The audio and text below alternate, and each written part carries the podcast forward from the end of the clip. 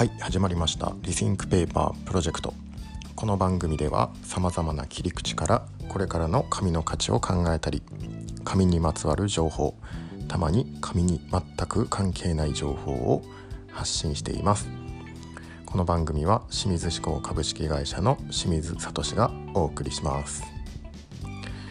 えっと今日はですねちょっと新しいプロジェクトの告知会ということでやっていきたいと思います。えっとこのですね Rethink Paper Project ですね。もうすぐ放送開始から50回を迎えようとしているわけなんですけれども、まあ、過去に歴史とか時事ネタとか、まあ、紙と全く関係ないネタなんかを放送してきました。でこの Rethink Paper Project を始めたきっかけっていうのが、えーとまあ、僕の所属する清水紙工株式会社ですね。こちらのビジョンがさあ紙の価値を世界に届けようというビジョンでやっているんですけれども、まあ、このビジョンに向かっていくために、えー、いろいろ考えたんですけれども ちょっと待てよと紙の価値今めちゃくちゃ変わってきてないかと いうことでまず紙の価値を考えていこうということでこの Rethink Paper Project が始まったわけです。でこの Rethink Paper Project をやっていく中で思ったのがやっぱり紙っていう素材が大きな転換点に来ているなということです。まあ、過去の放送でいろいろ出てきたんですけれどもやっぱり多かったのがデジタルとか地球温暖化みたいなキーワードがいろいろ出てきましたよね。であのー、まあそんな中で使い方とか使われ方がむちゃくちゃ大きく変わってきているなというふうに感じたわけです。あのー、今の社会の、えー、を象徴する言葉としてブーカの時代って聞いたことありますでしょうか？ブーカの時代。これはですね、えーと、ある言葉の頭文字を取った、えー、造語なんですけれども、えー、変動性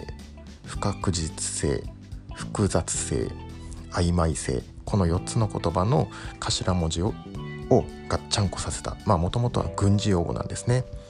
えっとまあ、簡単に言うとめちゃくちゃ変化が大きくて、えー、先の読めない時代ですねっていうのがこのブーカの時代という言葉です。で本当にこのブーカの時代だなというふうに思うわけです紙のキーワードをとってもですね。で、えー、このブーカの時代に欠かせないキーワードとしていろいろこの Rethink Paper Project でやってきた中で感じたのは Social Good。これはですね社会的に価値のあるというふうに言い直せるんですけれどもこの Social Good っていうキーワードは外せないなというふうに思ったわけです。で、まあ、例えばですねデジタルと紙。それからさっき言った地球温暖化。こういったものに対しての、えー、 Social Good ですね。本当にいい紙の使い方、えー、それからもっと言うと作り方って、えー、何だっけというふうに、えー、いろいろ思ったわけです。でそんな中ですね新しいプロジェクトを、えー、始めようと思いました。この Social Good っていうキーワードそれから紙これを合わせてペーパーフォーグッドというふうに名付けました。新しいプロジェクトはペーパーフォーグッドです、えー、これはですね紙が社会をより良くしていくための素材として消費される世界を目指していこうというプロジェクトです。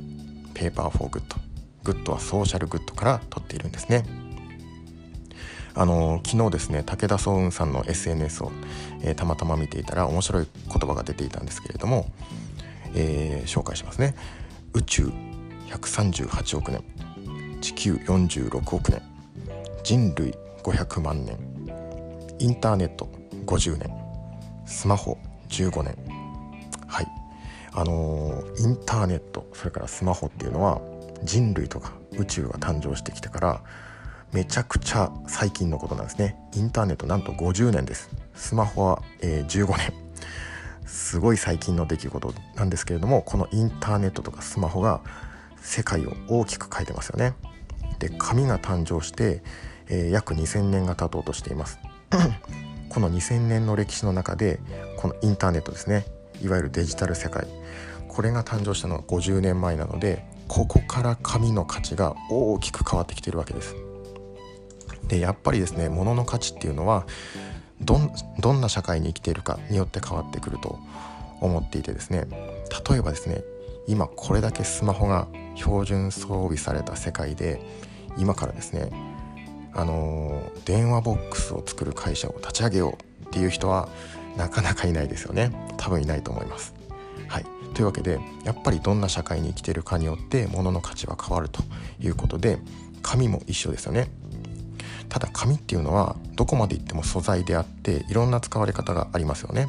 なので今の社会に合った使い方もっと言うと作り方があるというふうに、えー、僕は確信していてですねそんな、えー、中でソーシャルグッド、えー、社会をより良くしていくための素材として紙が消費されていったらいいなというふうに思っているわけです。なのでこのペーパーフォーグッド、まあ、これからどういうふうにやっていこうか今考えているんですけれども、あのー、このペーパーフォーグッドですねをこれから清水紙工株式会社として、えー、取り組んでいきたいというふうに思っています、えー、最初の第1弾はですねちょっと告知になっちゃうんですけれども8月27日28日今週末ですねに開催される福井県越前市で開催される千年未来工芸祭ここで、えー、第1弾をリリースしたいなというふうに思っていますので、えー、このプロジェクト皆さん温かく見守っていただけたらなというふうに思っています。はい、今日はですねちょっと、えー、告知会になってしまったんですけれども、えー、最後まで、えー、お聴きいただきましてありがとうございました。はい、今日はこの辺で失礼します。